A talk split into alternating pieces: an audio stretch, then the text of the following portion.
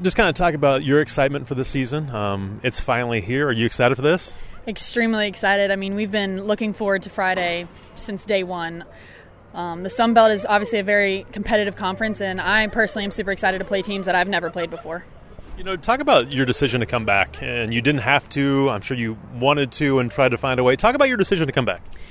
Honestly, I I realized last year that this place was my home, and if I had another year to come back, I don't see why I wouldn't, and I would probably regret it. And I'm so happy that I came back.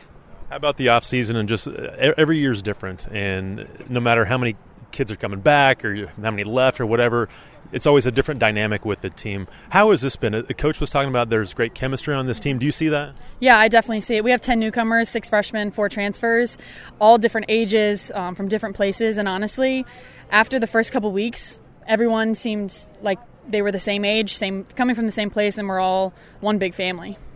How about you and, and now this is kind of your team. You've been here the longest. You know, do you do you kind of understand the leadership role better than you did even last year? Yes, for sure. It's definitely my role has definitely changed. Um, I'm not necessarily a coach, but I also feel like I have that that ability to um, empower the girls on the team and have someone that they can ask questions to and look up to, and honestly have someone that they know has their back.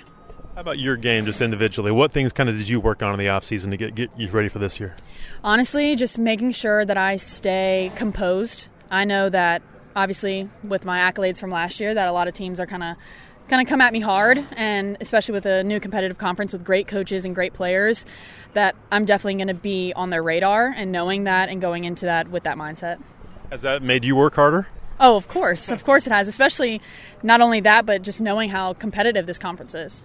And just how about this team, and what have you seen out of practice in the scrimmages that you've had? Have you seen um, kind of? Have you do you like what you've seen so far? Yes, for sure. There's definitely passion.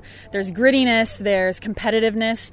Um, what I love to see is people who are gamers, people who go hard all the time. They're competitive, but they're not cocky. They're confident and they're not arrogant, but they truly have that passion for the sport and for each other.